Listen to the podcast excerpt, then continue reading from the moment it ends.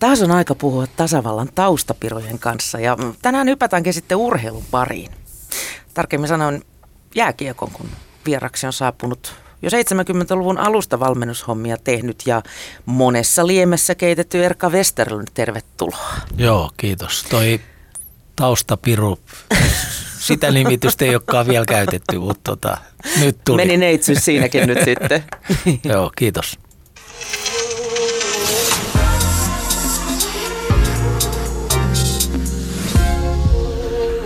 Yle Puhe. Mä tuossa viime viikolla perehdyin sun uunituoreeseen kirjaan. Erkka elämän peliä. Miksi nyt oli hyvä aika kirjoittaa kirja? Nyt oli itsellä semmoinen, semmoinen hetki, että oli, oli aikaa, mutta kyllä saman tien niin se osu, osuu mun mielestä ihan hyvin tähän aikaan, eli on, on niin kuin ihan, ihan todella ajankohtainen ja, ja, ja mulla on semmoinen kuva, että tässä on ollut semmoinen pitkäaikainen kulttuurin muutosprosessi menossa valmentamisen ja johtamisen osalta. Ja ainakin urheiluelämässä niin me ollaan ihan siinä aallon, siinä harjalla, kynnyksellä, että, että tämä kulttuuri alkaa muuttumaan voimakkaasti ja, ja, ja muuttumaan siihen tulevaisuuden suuntaan enemmän. Mitä se tulevaisuus sun visiosi mukaan pitää sisällään? Aika pitkälle olemme näistä, äm, kaikki kunnia hänelle herra Tihonovin metodeista kuitenkin päästy. Joo, kyllä tämä ehkä pohjautuu jo, jo Suhosen Alpon aikaiseen niin kuin herättelyyn meillä täällä, täällä jääkiekkomaailmassa. Alpo sanoi joskus 80-luvun alussa jo, että, että urheilussa monologin pitää muuttua dialogiksi. Ja, ja tota, noi, en mä silloin nuorena valmentajapoikana niin vielä ymmärtänyt yhtään, mistä Alpo, Alpo puhuu, mutta, mutta se oli mun mielestä hyvä kiteytys siitä muutoksesta, mikä, mikä mä näen, että on kaiken johtamisen osalla menossa ja, ja varsinkin urheilussa. Että jos se urheilus kiteyttää, niin me ollaan aika paljon valmennettu kehoa. Ja, ja tämä uusi kulttuuri... Menty niin kuin fysiikka edellä. Niin, mm. niin, tarkoittaa sitä, että meidän pitää valmentaa samaaikaisesti kehoa ja mieltä.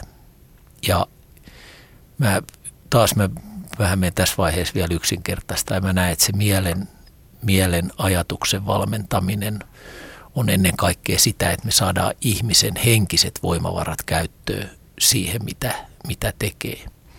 Ja jos me vanha kulttuuri, niin se oli semmoista ohjaamista, pakottamista, joskus jopa uhkaamista, pelottamista. Ja me yritettiin työntää ihmistä eteenpäin. Niin tässä uudessa kulttuurissa niin me yritetäänkin saada ne ihmisen omat voimavarat kaiken tekemisen pohjalle. Eli, eli me opitaan tuntemaan itsemme, sitä kautta johtamaan itteemme ja sitten sitä kautta johtamaan vielä jopa muita ihmisiä. Niin siis tota, kun muistelee suomalaista jääkiekkoa tuossa muutama, no on varmasti yli 20 vuotta sitten jo, en, ennen kuin, niin kuin tuli se MM95 Never Forget, niin tota, jotenkin se oli niin kuin, jos mä puhun niin kuin meidän mentaalipuolesta, ihan niin kuin kansanakin, niin totuttiin että siihen, että niin kuin helkkari hyvin menee ja sitten Ruotsi tulee voittaa meitä. Oliko siinä sellaista niin kuin, siinä on mun mielestä tapahtunut aika merkittävä on, muutos. On, on ja kyllä mä niin kuin näkisin tämän, tämän ihan liittyvän, ei tietenkään pelkästään tästä asiasta, mistä mä nyt olen kirjoittanut ja puhunut, mutta et hyvin pitkälti siinä näkyy myös jääkiekon kehityksessä Suomessa ja, ja miksei kansainvälisestikin, mutta ennen kaikkea Suomessa, että silloin ennen vuotta 1988, ennen kuin Matikaisen Pena ja Jortikan johdolla voitettiin ensimmäinen olympiahopea mm. Kälkärissä. Niin saan, me, saan tarttua tähän. Voitettiin olympiahopea. Tässäkin on tämmöinen niin kuin se oli, se oli alku, se oli ensimmäinen mitalli miesten, miesten tasolla. Ja sitä aikaisemmin niin oikeastaan sanottiin, että me ollaan yksilöurheilu luvattu maa, että meiltä löytyy hiihtäjiä ja keihääheittäjiä, mutta ei me tulla koskaan pärjäämään joukkuepeleissä. Ja sitten siitä kahdeksan kahdeksan lähti niin kuin semmoinen ensimmäinen menestys liikkeelle. Ja, ja sitten me päästiin jo joitain kertaa finaaliin ja sitten 95 tuli se voitto, voitto sieltä ja, ja tota noi, mä näen, että tämä jatkuu niin kuin edelleenkin. että me ollaan aika paljon oltu tässä välillä finaaleissa, mutta me ei ole vielä pystytty voittamaan. Nyt me ollaan viime vuosin jopa voitettu ihan viime keväänä ihan uskomaton suoritus ja mun mielestä vielä näillä metodeilla. että muilla oli paremmat pelaajat – mutta ja Suom... siis mediahan dumasi, että nyt on niin paska jengi, että niin, se, se on normaali, niin tehdään lähes aina. tota, se kuuluu tähän, tähän showhun. Mm. Mutta, mutta sitten tosiaan se, että Suomella oli pelaajilla mun mielestä oli paremmin käytös henkiset voimavarat ja suomalaiset teki paremmin yhteistyötä kuin, kuin meidän vastustajat. Ja, ja tota, noi, tämä hidas kulttuurimuutos on tapahtunut urheilussakin ja mun mielestä jos me halutaan suomalaisessa urheilussa olla kilpailukykyisiä, niin meidän pitäisi nyt olla tässäkin asiassa niin vähän edellä muita maita ja, ja pystyy edistämään tätä kulttuurimuutosta nopeammin, että me saadaan nämä ihmisen henkiset voimavarat käyttöön mm. paremmin ja urheilussa, mutta myös työelämässä – koko yhteiskunnassa. Sen, sen takia mä näen, että että, että tämä on niin kuin todella ajankohtainen aihe ja vielä niin kuin senkin takia, että meistä on tullut vähän tämmöinen niin kuin voittamishullu maa ja se on jo ehkä koitunut meidän, meidän kohtaloksi, että se supistaa meidän henkisiä voimavaroja. Et ilmapiiri on semmoinen niin kuin liian vaativa ja ahdistunut, että on pakko voittaa. Mutta, mutta tota, noi, tämä urheilu on leikki. Tämä on ihan leikki. Ja sä puhuit tuossa kirjassakin tai kirjoitit siitä, että sun mielestä voittaminen ei ole tärkeintä. Ei. Se on, se on tosiaan tämä show, joka pyörii. Urheilu on hyvää viihdettä ja, ja tämä show, mikä pyörii tässä urheilun ympärillä, media ja business ja tämä, niin se on tehnyt voittamisesta urheilun ykköstuotteen. Mutta mun mielestä urheilun pohjimmainen paras asia on oppiminen. Ja, ja tota, se on jäänyt liian vähälle, koska sitten voittaminen ja menestyminenkin perustuu oppimiseen. Ja, ja meidän pitäisi pystyä nostamaan sitä – sitä oppimista niin ihan eri tavalla ylös ja ihan ensimmäiseksi niin oppii tuntemaan itsensä. Mm. Se on niin kuin se kaiken lähtökohta. Suhtautuuko Erkka sun mielestä suomalaiset liian, liian tota, totisesti tähän urheiluun? Siis niin kuin, että kauheat odotukset on ja, ja sitten jos sieltä ei sitä kirkkaanta mitalia tuu, niin ollaan ihan sairaan pettyneet. Joo, suht, suhtautuu. Tämä on tietenkin paljon sanottu, jokainen saa suhtautua. Mm. Mutta onneksi niin ihmisten muisti haluaa. on hirveän lyhyt sit kuitenkin loppupeleissä. Tuossa tota, mieheni kanssa mietittiin, mitä me mietittiin? Mietittiin, että missäköhän ne viimeiset tota, jalkapallo MM pelattiin. Vuosi sitten suurin piirtein. Missä ne pelattiin? Joo, Kuka joo, voitti? Joo, toi on hyvä, hyvä niin kuvaus, että urhe, urheilusta on vähän tullut semmoinen kertakäyttötuote semmoisia nopeita, nopeita voittamisia, häviämisiä ja draamaa, draamaa niin sitä, sitä halutaan tehdä. Ja, ja tota, mä itse elin 30 vuotta ammattivalmentajana siinä ilmapiirissä. Se oli raskasta. Mä, mä tota, jopa niin kuin aloin vihaamaan voittamista, koska se oli liian tärke- tärkeää. Mutta sitten kun niin kuin huomasi, että, että se on osa tätä elämää, hyvä osa sitä elämää. Ja, ja aika usein, vaikka sä joskus häviit, niin sä saat uuden mahdollisuuden ja sä voit oppia. voittaa sitten seuraavalla kerralla. Ja, ja se on hieno elämä, elämän sisältö ja meidän pitäisi enemmän nauttia siitä matkasta, siitä tekemisestä kuin, kuin siitä lopputuloksesta. Toisaalta mä kyllä, mä kyllä ymmärrän, ymmärrän siinäkin mielessä on, on kuulunut kritiikkiä, että neljä vuotta valmistautunut. Jos puhutaan vaikka yksilölajista, johonkin, teetkö, hiihtokisaan. Ja se on ollut sun niin kuin ykköstavoite. Niin mä ymmärrän sen, että kansa on pettynyt, jos sä kommentoit, että no oli vähän paskapäivä tänään. Ei kulkenut. joo, joo. You had one job. Joo. Mutta tota, jos me ajatellaan sitä urheilijaa, niin se neljä vuotta on sen parasta aikaa. Ja sitten vaan se hetken kisa on niin kuin tulos siitä neljästä, neljästä vuodesta. Että tota, mä en niin ajattelisi niitä, ketä siinä ympärillä odottaa, vaan ajattelin sitä urheilijaa, että siinä meillä tulee iso harha monta kertaa, että, että me tähdätään pitkään joku olympiadi, joskus kaksi olympiadia johonkin niin kuin kohokohtaan ja, ja otetaan kovat paineet siitä, kun meidän pitäisi ihan täysin elää se koko neljä vuotta tai kahdeksan vuotta ja nauttia joka päivä tekemisistä. Että ymmärtää, että sekin on sitä elämää, ei, ei se pistesuoritus siellä. Se on nimenomaan sitä elämää.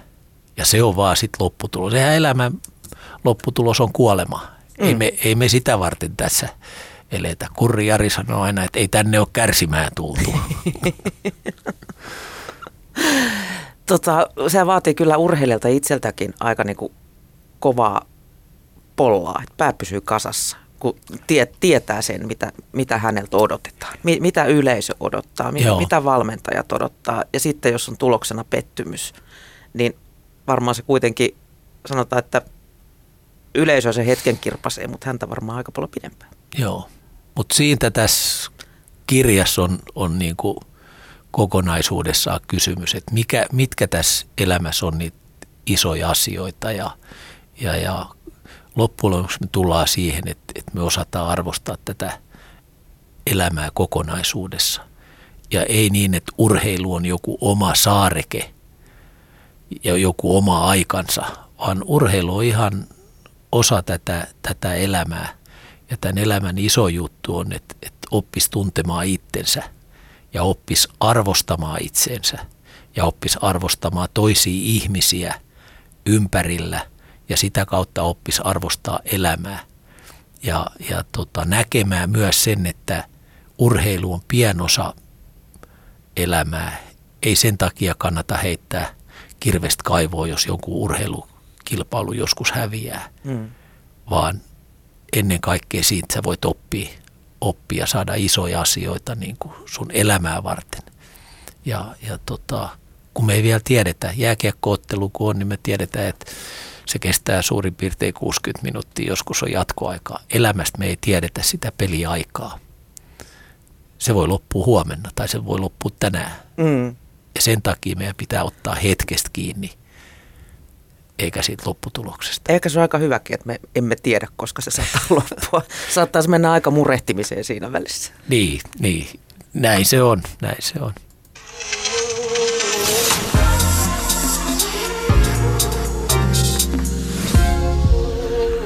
Yle Puhe.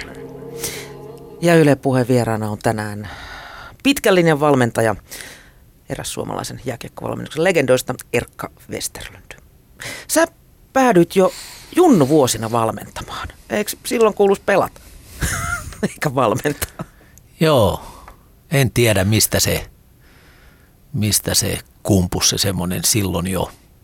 Mä urheilin toki Toki itse siinä samaan aikaan mä pelasin jääkiekkoa, mä pelasin jalkapalloa, mä pelasin tennistä ihan, ihan kilpailu mielessä. Ja sitten siinä vaan tuli semmoinen tilanne, että, että tämä tapahtui Raumalla. Rauman lukko lopetti silloin jalkapallotoiminnan, keskittyi jääkiekkoon ja, ja perustettiin semmoinen seura kuin Hakrit ja, ja Hakrit alkoi pyörittää nappula liikaa ja niillä, niillä ei ollut valmentajia. Se on aika yleinen murhe vieläkin, että valmentajia ei ole. Ja sitten alettiin kysymään siitä omista junioreista, että onko joku kiinnostunut vähän vetämään vielä nuorempia poikia.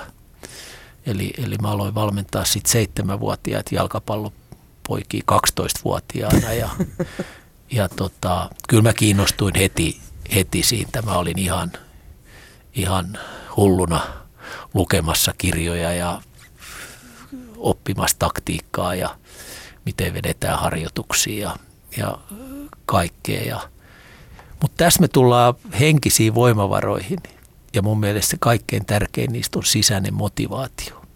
Eli mulla oli se pikkupoikana jo joku kiinnostus ja halu tähän valmentamiseen ja nyt mä oon 62 ja mä oon ihan yhtä hulluna nyt vielä. Jostain sisältä se kumpuaa semmoinen halu ja energia. Ja mä en ole ollut mikään kovin fiksu mä oon ollut aika hidas oppimaan, mutta pakko, kun 50 vuotta on tätä tehnyt, niin jotain... Ei ainakaan jotain, ketä on myöntä. jotain oppinutkin matkan varrella. Tota, miten, miten Erkka sun mielestä ryhmän valmennus eroaa yksilövalmennuksesta? Mm, joo, jos mä, jos mä vielä ottaisin tähän samaan sen, sen kulttuurimuutoksen, mitä, mm. mitä on mennyt, niin mä valmensin ryhmää ja joukkuetta aikaisemmin niin, että se oli hyvin valmentajakeskeistä. Se oli oikeastaan mun monologia joukkueelle. Se oli helppoa. Eli ylhäältä alas annettua. Niin, mm. se oli aika helppoa valmentamista. Mä kerroin, että 10 kilometriä tuohon suuntaan ja nyt me avataan peliä näin. Sä meet tonne ja noin. Ja, ja se viesti oli aika yksisuuntainen. Ja mä en tiedä yhtään, mitä siellä 25. päässä tapahtuu niissä urheilijoissa, mitä ne, miten ne, kuunteleeko ne edes mun viestiä ja miten ne tulkitsee, millaisen mielikuvan ne muodostaa. Ja, ja siitä mä itse niin kuin aloin miettiä, että joukkueen valmentaminen onkin parhaimmillaan yksilövalmentamista. Eli, eli mä niin kuin näen, että se ryhmän joht- vetä, vetäminen, ryhmän valmentaminen onkin parhaimmillaan yksilön valmentamista. Eli mun pitää luoda luottamuksellinen dialogi joka mun urheilijan kanssa ja alkaa tekemään kysymyksiä. Kun mä aloitin valmentaa ja oikeastaan vielä sen jälkeen 30 vuotta, niin mä olin hyvä valmentaja, jos mä osasin vastata kaikkiin kysymyksiin. Mä olin huono. Mä menetin auktoriteettini, jos mulla ei ollut oikeita vastauksia. Mutta tänä päivänä niin mä näenkin, että mun on valmentajana tehtävä urheilijalle, nimenomaan yksilölle, oikeita kysymyksiä ja kuunneltava, mitä urheilija kertoo. Ja tehtävä lisäkysymys ja taas kuunneltava, mitä kertoo. Eli käynnistää urheilijassa se ajatusprosessi, se mielen valmennuksen prosessi, että, että mitä se urheilija oikeastaan haluaa ja mitä se miettii ja lähtee niin kuin tukemaan sit, sitä kautta sitä urheilijaa. Mm. Eli mä näen, että ryhmän joukkueen valmentaminen pääosin on sitä yksilön valmentamista, mutta totta kai sitten kun mietitään tiimiä, niin tärkeä, että sä luot sinne hyvän ilmapiirin, sulla on selkeät raamit toiminnalle, mitkä on tavoitteet, millä keinoilla. Semmoiset, jotka koskee kaikkia, mutta antaa hyvän väljyyden yksilölle, toimii luovasti. Mm. Ja sitten yksi vielä, mikä tulee tosi tärkeänä mun mielestä joukkueen valmentamiseen, niin siellä joukkueessa pitää olla sisällä hyviä johtajia. Niiden kautta sä pystyt vielä vaikuttamaan – yksilöihin ja sen, sen ryhmän ilmapiiriin ja yhteisen tavoitteen löytämiseen. Et tota, vastaus pitkän kaavan kautta tuli siis se, että, että mun mielestä joukkueen valmentaminen, johtaminen on aika pitkälti yksilön johtamista ja valmentamista. Mm. Toi kuulostaa vähän, vähän siltä tuo homma, että, että tota paras, paras koulutus tuohon olisi niin olla lastentarhan opettaja, psykiatri ja juristi mielellään samassa paketissa. No taas osuit ihan niin kuin naulan kantaa, että tämä uusi toimintatapa, uusi kulttuuri, tämmöinen me puhutaan urheilussa urheilulähtöinen valmennus, niin se vaatii uusia taitoja. Niin kuin mä sanoin, se oli helppo toimia aikaisemmin, kertoa mitä tehdään, mutta sillä ei päästä parhaimpaan tulokseen. Tietenkin jos on oikein laiskat ja tyhmät urheilijat, ei, niin silloin ei, ei kannata keskustella niin paljon. Kyllä mä silloinkin tota, yrittäisin auttaa urheilijoita siihen suuntaan, että ne ymmärtäisi, minkä takia ne urheilee. Mutta, mutta tota, tosiaan, että me saataisiin urheilijasta ne, ne omat voimavarat käyttöön, niin, niin mm. Me tarvitaan uudenlaisia taitoja lähestyä yksilöä. Ja se, että me pystytään esimerkiksi rakentamaan luottamuksellinen dialogi, niin se on helppo sanoa näin, mutta erilaisten ihmisten kanssa päästä, päästä samalla aaltopituudelle, niin se vaatii Vielä kun puhun, puhumme laumasta nuoria miehiä, olet itsekin Ennen ollut kaikkea. Erkka nuori mies joskus. Kyllä, niin. kyllä. Mut, olet toki edelleen. mutta taas, taas siitä me tullaan tähän, tähän, kun teknologia kehittyy huimaa vauhtiin, niin ihan se peruskysymys on, että kehittyykö ihminen. Miten me voitaisiin välittää tälle nuorille, nuorille ihmisille, nuorille sukupolville se kokemus, osaaminen, jotta niiden ei tarvitsisi tehdä samoja virheitä tämän, tämän matkan aikana. Ja siinä tämä kehon valmentaminen ei ole paras reitti, vaan me mun mielestä tarvitaan nimenomaan tämän, tämän oman ajattelun, omien voimavarojen herättämistä ja, ja sitä kautta niin kuin ymmärtää elämää aikaisemmin kuin, kuin siellä 5-60-vuotiaana. Koska se on huippuurheilu vähän liian kaukainen ikä, että ei olla enää parhaimmillaan. Niin, ellei sitten puhuta keilaamisesta. niin, niin. hei Erkka, palataan sen verran sun nuoruusvuosiin vielä, että, että oli, oli lähellä, että Suomi ei menettänyt yhtä valmentajaa. Olit kovaa vauhtia menossa jo rakennusinsinööriksi. Joo, joo, kyllä. Se kiinnostaa, kiinnostaa edelleen sekin, mutta ei ollut aikaa. Tota, isä oli laivanrakennusinsinööri ja, ja tota, mua ihan tosissaan olisi toi rakennuspuoli kiinnostanut ja ehkä, ehkä arkkitehtuuri ja semmoinen suunnittelu, suunnittelutyö ja, ja tota, kun en ollut pääsemässä liikunta-alan koulutukseen, niin olin tosiaan Vaasaa, Vaasaa suuntamassa rakennusinsinöörin koulutukseen, kunnes ihan viime hetkellä tulikin soitto. No oliko suurin piirtein vieru. edellisenä päivänä? Se tuli, se tuli sunnuntaina se soitto ja mä olin maanantaina lähdössä Vaasaan, että mä olin, Nokelaisen Esko oli silloin sportin valmentaja, mä olin tehnyt semmoisen suullisen sopimuksen jo, että täältä tullaan, tullaan sporttiin pelaamaan ja, ja opiskelemaan sitten sinne tekniseen opistoon, mutta tosiaan sunnuntai-iltana tuli, tuli soitto Vierumäeltä, että mut, mut on varapaikalta hyväksyttykin Vierumäellä. Mä joudun siinä yhdellä yhdessä yössä sitten ottaa ruutupaperi esiin ja pistää plussia Vierumäelle ja Vaasalle ja, ja, ja sitten se päätös oli, että Vierumäelle lähdetään. Mm. Millainen koulu se oli, se Vierumäen aika sulle?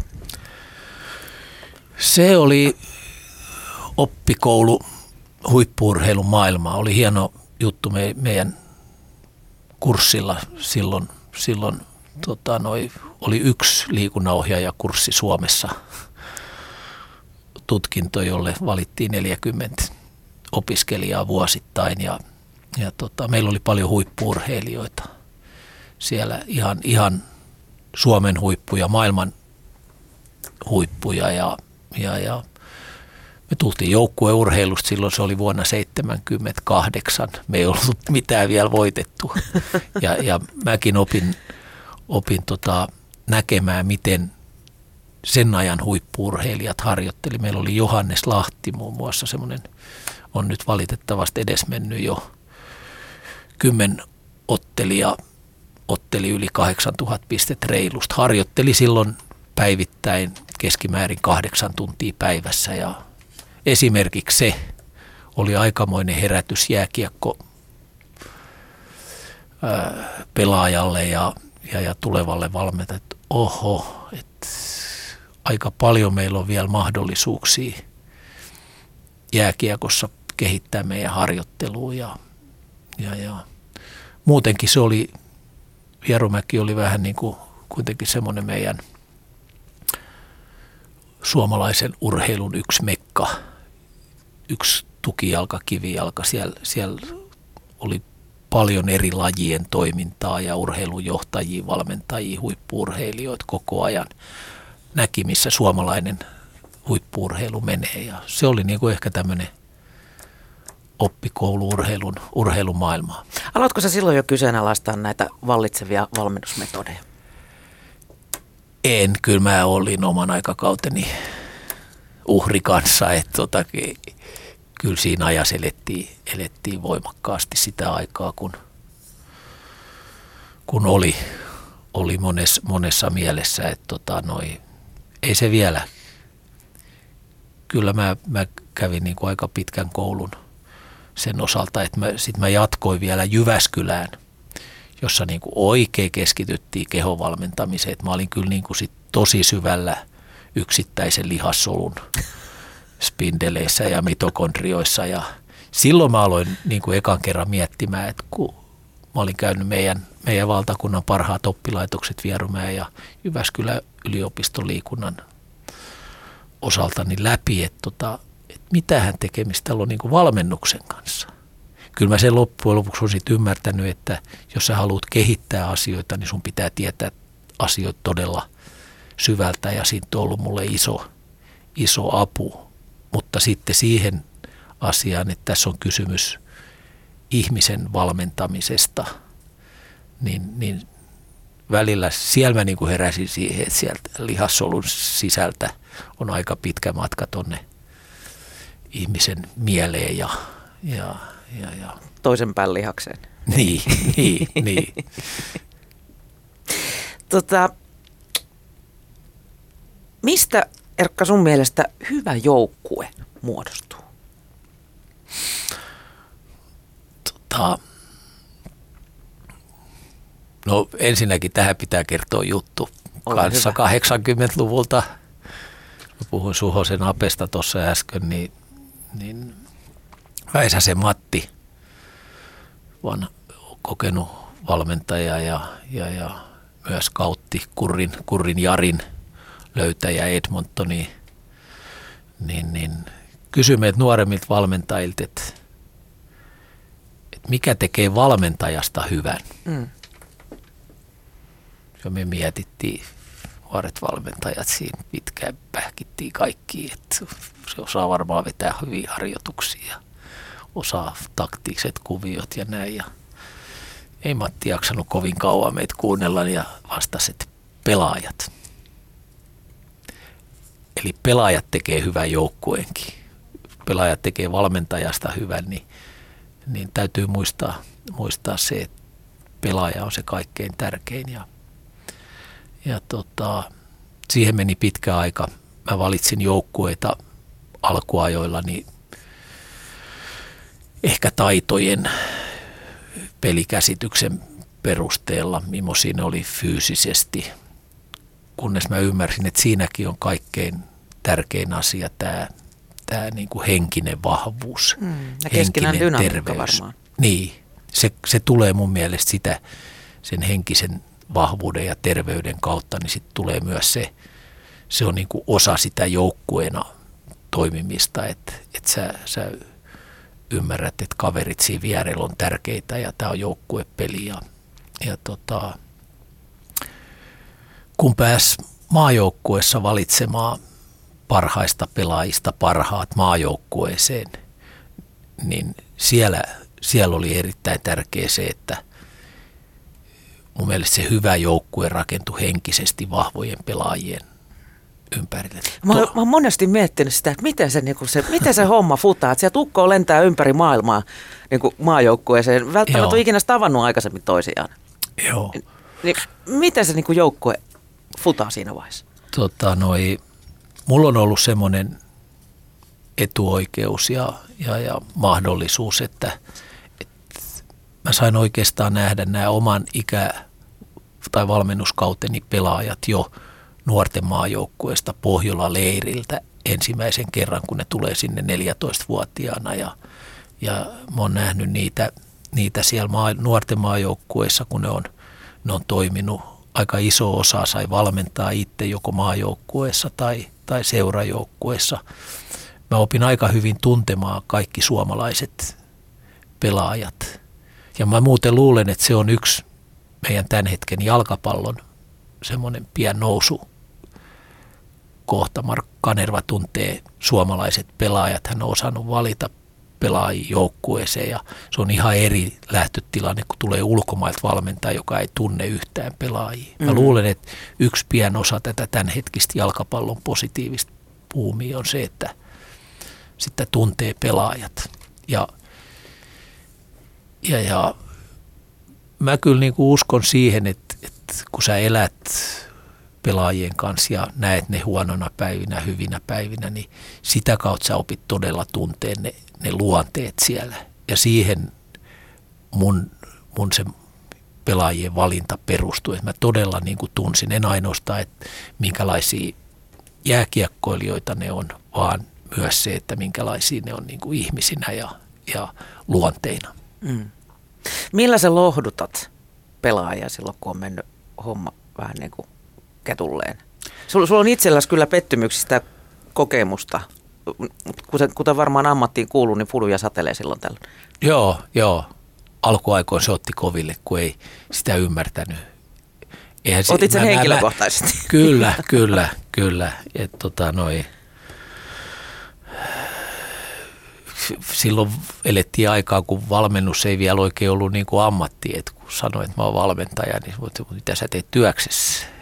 Et, mitä tota, sä oikeasti teet? Niin, niin ei silloin, silloin nuorena niin ymmärtänyt edes sitä, että, että sä voit saada potkut. Ei sitä tullut ajatelleeksi ja sitten kun se kolahti, niin se kolahti, kolahti kovaa, mutta kyllä mä tähän, että miten me kohdataan pettymykset, niin se mun keino on ollut, ollut nähdä tämä elämän iso kuva ja sitten suhteuttaa se sun tämänhetkinen ongelma siihen elämän isoon kuvaan.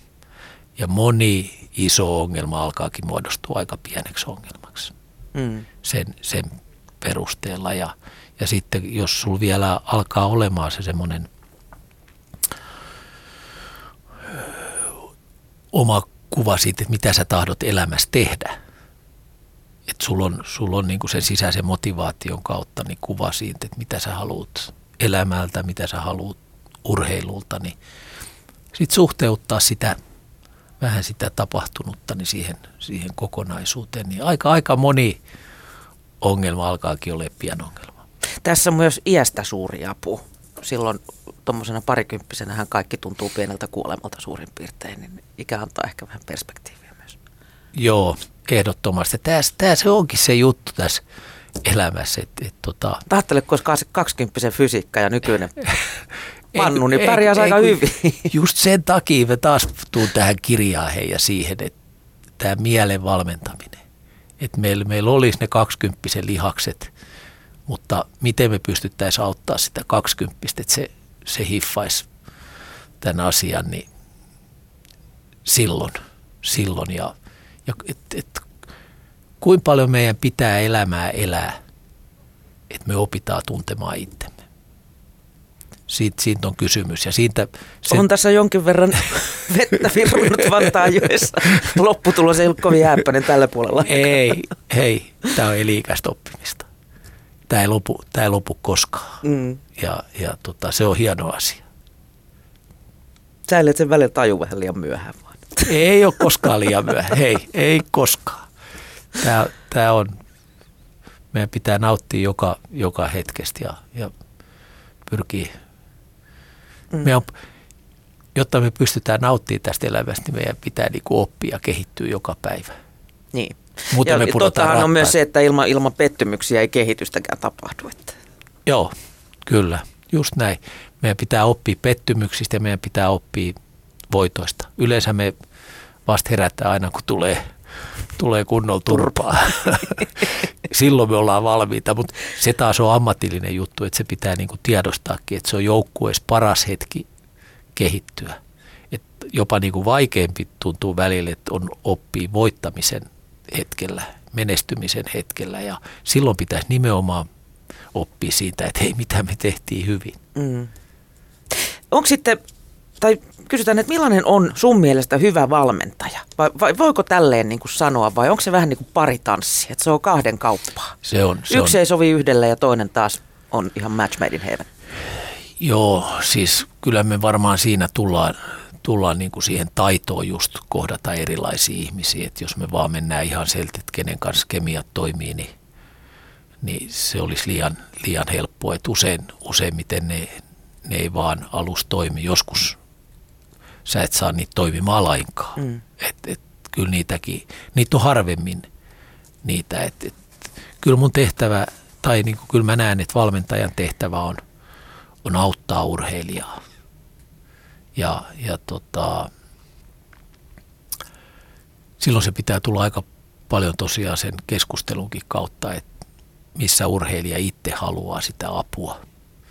Sä et voi, voi niin kuin tavallaan tyrkyttää – tyrkyttää asioita, vaan, vaan sun pitää avata sitä ajatusta ja, ja saada toinen ihminen ajattelemaan ja sitten pystyy tukemaan. Mm. Siis tämä vanha tapa valmentaa, niin se oli aika helppo. Se ei vienyt aikaa kauheasti. Nyt jos me ajatellaan tätä, uudempaa tapaa valmentaa, että sä kohtaat joka pelaaja henkilökohtaisesti.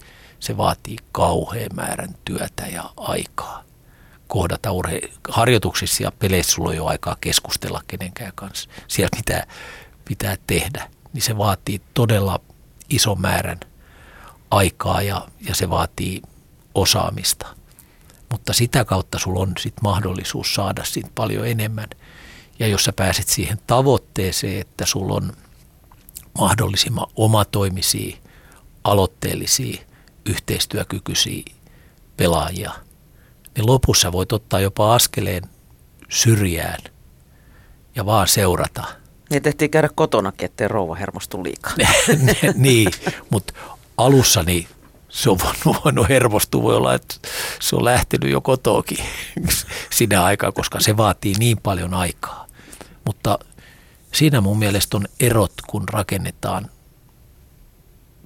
normaalitiimejä tai rakennetaan huipputiimejä. Sieltä se ero lähtee. Mm.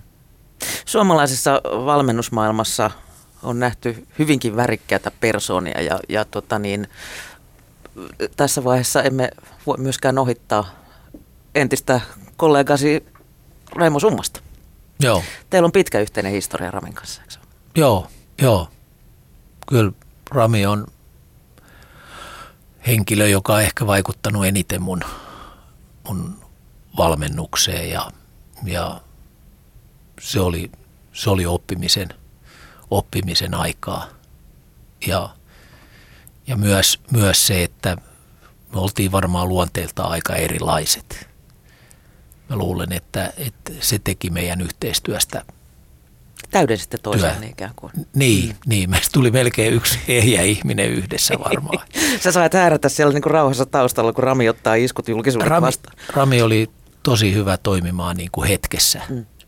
ja, ja reagoimaan ja, ja tota, just niitä asioita mä opin, opin Ramilta paljon. Yksi mistä, tai mihin mut itse asiassa pyydettiin – ottamaan kantaa tai kysymään sulta mielipidettä on, on ö, lasten valmentaminen. Sä oot, sä oot tehnyt sitäkin silloin alkuaikoina niitä kääpiöitä paimensit siellä Joo. kentän laidalla. Joo. Ja tota, yksi asia, mistä on paljon puhuttu viime aikoina, on se, että urheilu eriarvoistaa nykyään liikaa lapsia. Sitten on tullut niin törkeä hintasta, ettei tavallisella ihmisellä Joo. ole enää rahaa. Joo. Puhumattakaan, että heitä on enemmän sitten vielä, Joo. jotka harrastaa ensinnäkin tuohon lasten valmentamiseen, niin se on, se on vaativampaa työtä kuin ammattilaisten valmentaminen. Se on, se on todella... Niin sulla on täysin käskeeräinen taivaan taimi siinä joo, Joo, joo. Ja ky- kyllä mä näen niin kuin kaikkein tärkein asia on, on, on se tekemisen ilo. Että millään muulla ei siellä, niin kuin, tai tavallaan se on se isoin asia, että kaikissa tilanteissa niin siellä on se aito tekemisen ilo. Ja oikeastaan sitten siinä ohessa me voidaan vähän jo valmistella, jos siellä on, on lapsia ja nuoria, jotka ehkä haluaa kokeilla enemmän rajojaan urheilussa ja, ja tuoda sitä, sitä puolta sinne, sinne toimintaan, mutta mä niin kuin satsaisin kaikki siihen, että, että kun kohtaa ne lapset, että siellä säilyy se ilo ja, ja, ja uskallus tehdä asioita, uskallus kertoa asioista ja, ja, ja siellä, siellä olisi tekemisen iloa. Mm. Niin, siis mulla on ihan, ihan omakohtainen esimerkki tästä. Nuorimmaiseni harrasti telinevoimistelua tuossa jonkin aikaa, mikä nyt on aika sairas laji kaikin puolin muutenkin, mutta tota, reilu kymmenvuotiaalla niin oli 11 tuntia treenejä viikossa. Hän vaan itki, että selkeä sattuu, hän ei jaksa enää. Se loppui siihen sitten. Joo. Siitä katosi se ilo. Joo, joo. No jo vielä vaikeita lajeja, lajeja nämä varhaisen kehittymisen lajit, missä, missä tota, varmaan lapset ei oikein saa olla lapsia. Mm. Ja se vaatii kyllä just sitä taitoa valmentajalta, että, että pystyy pitämään ne prioriteetit ja sen ilon, mikä on se kaikkein tärkein ja, ja sitten taustalla tuoda niitä muita asioita. Ja, ja, ja toi, on, toi on myös yksi se, että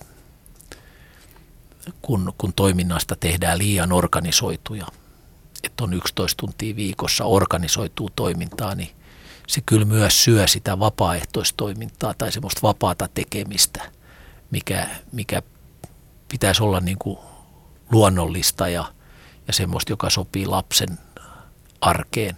Mm. arkeen että tota noin. Ja kyllä se vähän niin kuin kornilta tuntuu, että tämmöisiä seitsemänvuotiaita ruvetaan seulomaan edariin jo. Että.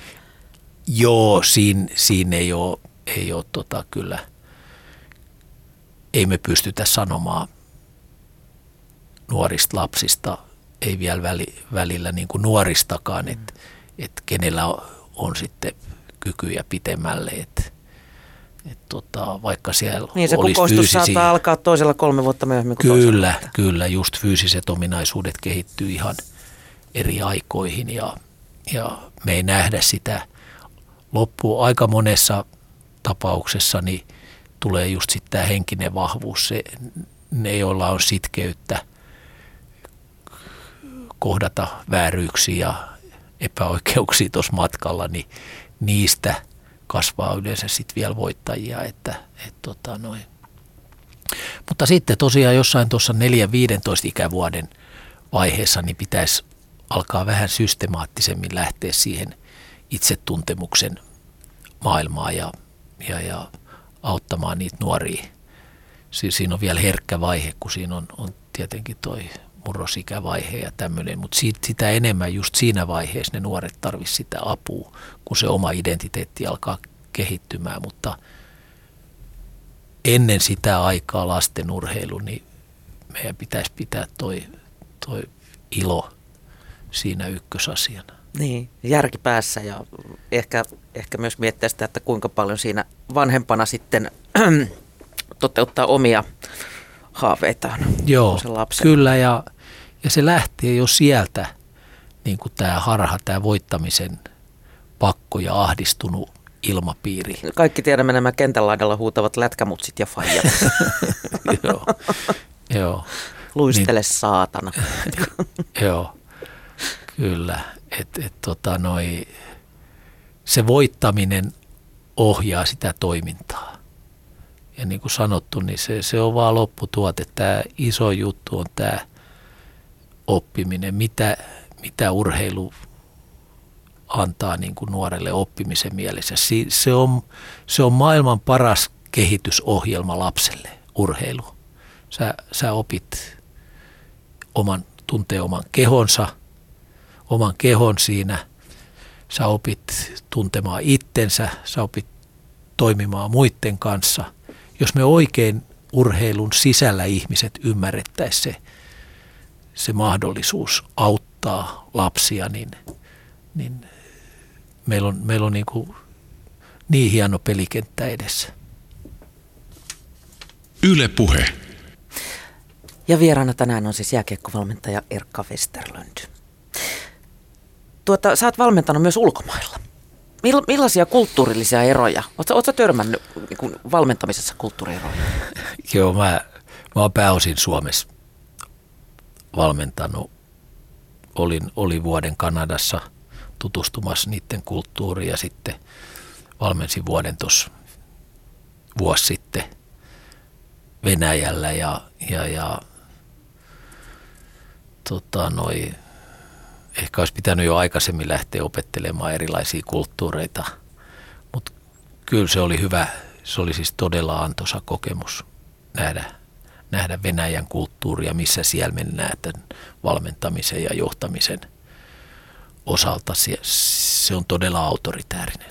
Niin mä olin just sanomassa, että siellä varmaan edelleen on niinku suunta ylhäältä alas kuitenkin. Että. Joo, joo. Ehkä, ehkä olisi ollut suurempi motivaatio vielä jatkaakin valmennusta siellä, siellä, että se oli ihan mahdollista, mutta piti palata niin kuin tavallaan 30 vuotta taaksepäin ja alkaa toimimaan todella autoritäärisellä tavalla joukkueen kanssa, että on selkeät ohjeet, kerrotaan mitä tehdään ja kerrotaan, jos joku tehnyt väärin ja kuka on syyllinen ja, ja, ja se ei tuntunut enää... Syyttömät heitetään se ei tuntunut enää niin kuin, kun tässä on yrittänyt 15 vuotta opiskella sitä uudenlaista tapaa kohdata ihmisiä, niin, niin tota, se oli niin kuin olisi palannut takaisin historiaa. Ja, ja meidän pitää ymmärtää Suomessa just, että me ollaan, se on meidän vahvuus. Me, meidän kannattaa niin kuin varsinkin urheilussa jatkaa sillä tiellä. Me, se on se keino saada urheilijoista paras osaaminen esille, mutta mun mielestä nämä samat asiat toimii myös työelämässä. Mm. Työelämä, niin, työelämä on ihmisen parasta aikaa. Eikä ole. On. Ellei se työ ole sitten elämäntapa, niin. Niin, ja siksi sitä pitää tehdä. Mm. No tota, mit, mitä sitten, sä olet näitä oppeja yritysmaailmassa soveltanut? No, valitettavasti yritykset vielä pyytää enimmäkseen luentoja. Ja Mikä on vähän niin kuin ylhäältä alaspäin. Se on monologi. Se on, se on. Että tota, parhaimmillaan, jos me päästäisiin työelämässäkin tämmöiseen valmennukseen. Mun mielestä oikeastaan se valmentaja, valmentava johtaminen pitäisi olla joka esimiehen niin kuin tehtävä, että ei pelkästään tehdäkään niitä töitä, niitä asioita, mitä siellä työpaikalla on, vaan yritetään auttaa työntekijää voimaa hyvin. Mm. Voimaa fyysisesti hyvin, voimaa henkisesti hyvin ja, ja to, tota, edesmennyttä formulatohtoria lainaten, niin Aki Hintsa. Aki mm. Hintsa, niin menestys on hyvinvoinnin sivutuote. Mun mielestä se on tosi hyvin kiteytytty. Et, et tota, jos sä voit hyvin, sulla on energiaa, sä oot henkisessä tasapainossa, teet töitä, mistä sä pidät, niin se menestys tulee. Mm. Ja, ja tota, mun mielestä meidän pitäisi yritysmaailmassa päästä nimenomaan siihen, siihen valmentamiseen – se oman tiimin johtaminen on parhaimmillaan niiden kunkin yksilön auttamista siellä. Ja niitä taitoja, niin opettamalla, käymällä, käymällä läpi, niin, niin sitä se mun mielestä se yritysvalmennus parhaimmillaan on. Opettaa, oppi tuntemaan itsensä, sen jälkeen johtamaan omaa arkeaan ja siinä meillä on vaikeuksia ei suomalaisessa työelämässä. Ihmiset ei pidä huolta itsestään. Meillä on vähän niin kuin valtion taloudessakin, että me eletään yli voimavarojen. Me joka päivä me tehdään paljon töitä, me levätään liian vähän. ja me syödään niin kuin meidän sitä omaa pääomaa ja, ja lepo on tällä hetkellä niin kuin se asia, mistä ihmiset tinkii. Ja se aiheuttaa sen, että sä et ole energinen. Me eletään elämää vähän väsyneenä läpi ja meidän pitäisi niin kuin tämän itsetuntemuksen, itsejohtamisen kautta niin, niin oppia johtamaan omaa arkea niin, että me voitaisiin hyvin. Se ei ole, se ei ole pelkästään työnantajan tehtävä, vaan, vaan mun mielestä jokaisen aikuisen ihmisen – velvollisuus. velvollisuus on huolehtia itsestään. Sen jälkeen sulla on paljon helpompi auttaa muita ympärillä. Jos palataan vielä sen verran tähän elämänmittaiseen matkaan ja valmennukseen, niin takavuosina puhuttiin paljon siitä, että, että urheilijan urheiluura loppuu, niin hän hyvin helposti tipattaa aivan tyhjän päälle. Eikä tiedä yhtä, mitä hän tässä pitäisi tehdä. On, Onko tässä päästy eteenpäin? Kyllä mä näen, että tämä liittyy tähän. Mm. Just, että jos me saadaan urheilijaa jo urheiluuran aikana ymmärtämään, että mistä tässä on kysymys, niin urheilu antaa niin hyvät taidot elämää varten, että menestyy ihan varmaan. Jos sä menestyt urheilussa, niin sä menestyt elämässä. Varsinkin kun siihen otetaan se kehon lisäksi se mielen valmentaminen. Että jos me pystytään liittämään tämä mielen valmentaminen paremmin tulevaisuudessa tähän urheiluun, niin sitä paremmin urheilijat menestyy elämässä. Niin, että on, on niin kuin valmiuksia tehdä muutakin kuin sitä urheiluuraa sitten. Että. Kyllä, ja tämä, tämä on pianoiskoossa. Urheilussa on kaikki ne elämän elementit siellä sisällä, jossa vaan oikein, oikein osaat katsoa sitä. Ja, ja niin kuin puhuttiin alussa, niin tämä on leikkiä. Se leikin kautta sä voit oppia elämää. Mm. Miten sä Erkka näet, millaista annettavaa sulla on tulevaisuuden huippuurheilulle? millaisena pelurina sinä roolisi näet siinä? Taustapiru, eikö sä niin, eikö sä niin alussa sanonut? Joo. Että kyllä mä, mä haluan tehdä urheilun, vaikuttaa urheilun parissa. Mulla on hyvä tilanne tällä hetkellä, mä en, en tee niin kuin tavallaan töitä. Ja mitä mä sä teen niin asi- päivisin? Mä teen asioita, mistä mä tykkään, mitä, mä, mitä on kiva tehdä. Ja, ja tällä hetkellä niin mä teen sitä yrit- valmennustani yritysten puolella – on ihan, ihan kiva olla, olla siellä. Mutta sitten kyllä mä haluan olla urheilus mukana ja, ja tota, en välttämättä valmentajana, mutta, mutta sitten viimeinen oli, oli TPS Turusta pyysi hallitukseen kehittelemään tulevaisuuden jääkiekkoseuraa – TPS täyttää 2200 vuotta, niin, niin tuntui mielekkäältä, kun pyydettiin rakentamaan seuraavaa sataa vuotta. Se tuntui tarpeeksi haasteelliselta ja, ja mielenkiintoiselta. Mm. No jos puhutaan nyt haasteista ylipäätänsä, sä oot useampaakin suomalaista liigajoukkuetta valmentanut, niin mikä niistä on ollut sulle, tämä on kauhean typerä kysymys, mutta niin kuin rakkain? Tai onko, onko jollain, sä voit nyt jo sanoa, että onko jollain erityinen paikka sydämessä? Joo, tietenkin kun ammattivalmennuksesta kysymys, niin ne on, ne on työpaikkoja mm. ollut, mutta tota, ei, ei voi sanoa. Rauma on mulle mun kotikaupunki ja, ja Rauman lukolla on aina, aina siellä ja, ja, ja Jyväskylässä se oli mun lähtölaukaus niin kuin valmentajuuteen ja sitten vielä potkut siitä päälle, niin se oli jokin niin kuin iso paikka mm. oppi. Se on niin kuin ehkä ollut mun paras oppihetki elämässä. Ja, ja IFK oli ihan huippuvuodet, kaksi, kaksi menestyksekästä vuotta siellä ja, ja sitten mä oon pitkään ollut nyt jokereitten tässä viime vuosina, niin, niin useamman Tätä IFK-fani voi antaa anteeksi nyt kyllä. Joo, joo. mutta, mutta tota, ei voi olla tämä on ollut hieno, hieno matka ja mä oon ollut etuoikeutettu, että mä oon saanut, saanut tehdä sitä hyvien urheilijoiden kanssa, motivoituneiden urheilijoiden kanssa ja, ja sitten myös ne piirit. Eihän mä oon 15 vuotta enää niin oikeastaan valmentanut. Et tota, mun tehtävä on ollut johtaa hyviä huippu, huippuihmisiä, niin kuin johtoryhmää, hyviä apuvalmentajia ja, ja näitä. Ja ne on, ne on tehnyt sen työn. Se on, se on ollut tiimityötä.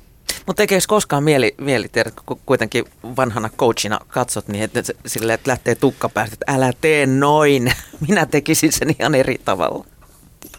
Joo, joo, kyllä, kyllä. Ja tästä kun sä kysyit vielä, miten vaikuttaa, niin mä oon ton Suomen ammattivalmentajien puheenjohtaja. Ei meillä Suomessa vieläkään arvosteta valmennusta tarpeeksi. Mä näen, että se on meidän kaikkein isoin kilpailutekijä koko suomalaisen urheilun. Mutta ei meidän urheilujohtajat vieläkään ihan ymmärrä, kuin iso tekijä se on ja kuinka paljon meidän kannattaa niin kuin satsata tälle puolelle, että me autettaisiin meidän tulevia nuoria urheilijoita eteenpäin. Et se, on, se on hyvin paljon siitä avusta kiinni, että mitä me valmentajat voidaan, voidaan auttaa. Mm. Voiko sun mielestä sitten valmentajaksi kouluttautua vai, vai onko se enemmän niin kuin sisäsyntystä, miten sä osaat ihmistä lukea ja, ja kyse on kuitenkin kommunikaatiosta pääosin? Joo. Oppiko se kirjasta? On, jos puhutaan ei, nyt tästä modernista ei, valmennuksesta. Ei, ja nykyään ei enää opi, opitakaan kirjasta, vaan opit, opitaan työssä, työtä tekemällä ja sun pitäisi rakentaa siihen se koulutus sun työn ympärille. Ja, ja siihen nimenomaan täytyy kouluttautua, täytyy, täytyy oppia, jotta, jotta sä pystyt olemaan koko ajan ajatuksen edellä muita. Ja, ja siinähän meidän, meidän pitäisi olla suomalainen, suomalaisessa urheilussa niin ihan valmennuksessa maailman huippulla, jotta me pystytään, koska tämä ei ole, tämä ei ole mikään massatuotantotehdas Suomi. Ei tule hihnalta. Ei tule hihnalta me ollaan käsityöteollisuutta. Meidän tarvii jokainen yksittäinen pelaaja niin auttaa ja tukee häntä, häntä eteenpäin ja löytää kaikki keinot, että miten saadaan paras osaaminen esille. Sitä odotellessa. Kiitos Erkka Westerlund, kun pääsit mun vieraaksi ja oikein hyvää syksyä sulle. Kiitos paljon, että sain tulla.